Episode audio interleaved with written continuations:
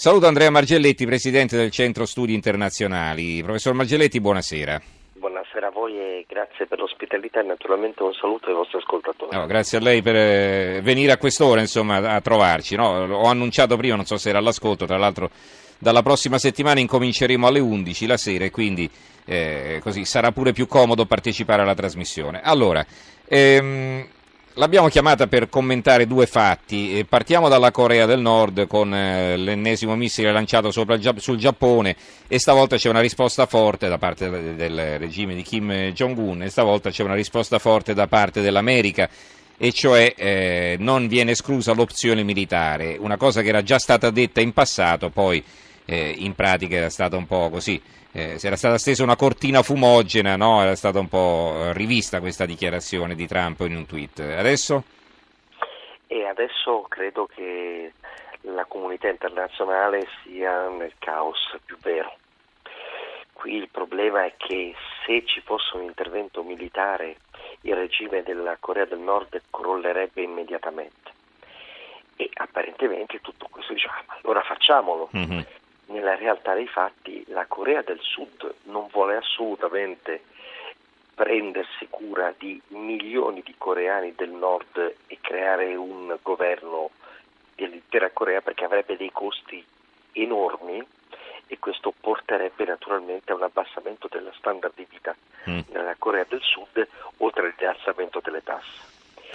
Ah, poi c'è anche da dire che prima di crollare eh, probabilmente insomma, eh, venderebbe cara la pelle no? Kim Jong-un, tutti i missili puntati sì, su Seoul, sarebbe anche difficile in realtà fermarli. I missili puntati su Seoul, Kim Jong-un ha già l'artiglieria puntata su Seoul che, mm-hmm. è, la, che è a portata di cannoni, quindi il suo interesse non è i messaggi che il dittatore della Corea del Nord sta mandando al mondo non è verso la Corea del Nord, eh, verso la Corea del Sud, chiedo scusa, mm-hmm. ma vuole una cosa che la, la, comunità internazionale non gli potrà mai dare, cioè lui vuole essere riconosciuto mm-hmm. come una, una, superpotenza globale mm-hmm. e vuole farlo mettendo una pistola alla tempia alla comunità internazionale.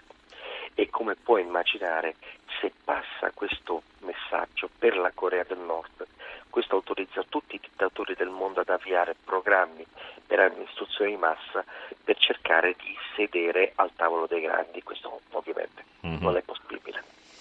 Allora che cosa succederà adesso? Perché eh, insomma è rischioso intervenire perché non si sa quale potrebbe essere la reazione, anche se poi andrebbe a finire sicuramente male il regime della, nordcoreano. Eh, c'è anche quest'altro problema che lei ha giustamente ricordato, cioè che la Corea del Sud in realtà insomma, loro hanno sempre ambito alla riunificazione, ma eh, insomma, i costi dovrebbero essere sicuramente ripartiti perché non è che posso, possano essere scaricati eh, sulla sola Corea del Sud. E poi c'è il ruolo della Cina, insomma, che magari non so, una Corea riunificata ai suoi confini eh, forse non le farebbe troppo piacere. Sono totalmente d'accordo con lei. Nessuno, della, nessuno in Cina vuole truppe coreane o americane sul fiume Yalu. E pensi soltanto all'impatto che ha avuto l'allargamento della Nato ad est nei confronti della Russia, quante criticità ha portato. Il problema della Cina, che è uno degli attori fondamentali della crisi, molto più che della Russia, è che il dittatore nordcoreano nel corso degli anni ha sterminato la parte della propria famiglia che aveva e, e dell'establishment che aveva un rapporto diretto con la Cina. Quindi i livelli di pressioni politiche che la Cina è in grado di effettuare verso Pyongyang sono estremamente limitati. È il problema? È che nessuno sa cosa fare mm-hmm. perché è una situazione dove quasi tutti vanno a perdere e l'estrema totale fragilità della Corea del Nord è la sua forza in questo momento forte. Mm-hmm. Allora, cambiamo argomento e parliamo eh, del terrorismo che continua a insanguinare l'Europa. Eh, c'è stato l'attentato a Londra, lo sappiamo bene, insomma, l'abbiamo seguito anche eh, nel corso della giornata qui a Radio 1 eh, con ampi servizi, collegamenti. Poi c'è stato anche eh, l'ennesimo attentato a Londra, un, un, un, terrorista ha coltellato un poliziotto e, e queste cose continuano a ripetersi qua e là.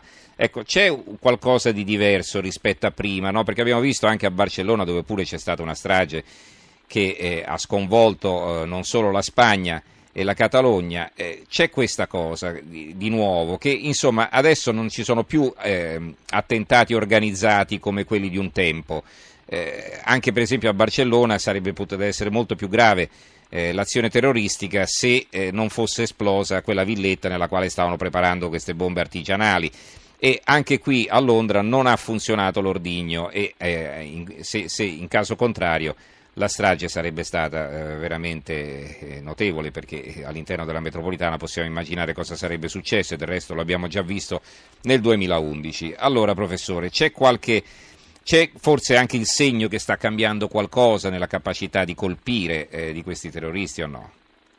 Noi eravamo abituati ad Al-Qaeda che era un'organizzazione terroristica strutturata con cellule operative, mentre nella realtà l'ISIS è un, più un'idea che un'organizzazione, mm-hmm. dove qualcuno si radicalizza spesso da solo o all'interno, ed è questa la vera grande difficoltà per gli investigatori, di nuclei familiari.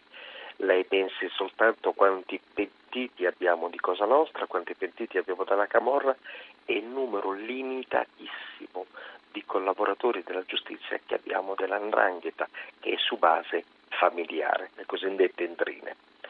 E perché ovviamente se non sei cugino, fratello, zio, eh, non puoi essere parte di quella realtà in questo caso è difficile un, investigare all'interno una cerchia dove sono tutti fratelli, perché nessuno parla, mm-hmm. non, c'è, non, c'è, un'emorragia di informazioni. Sì.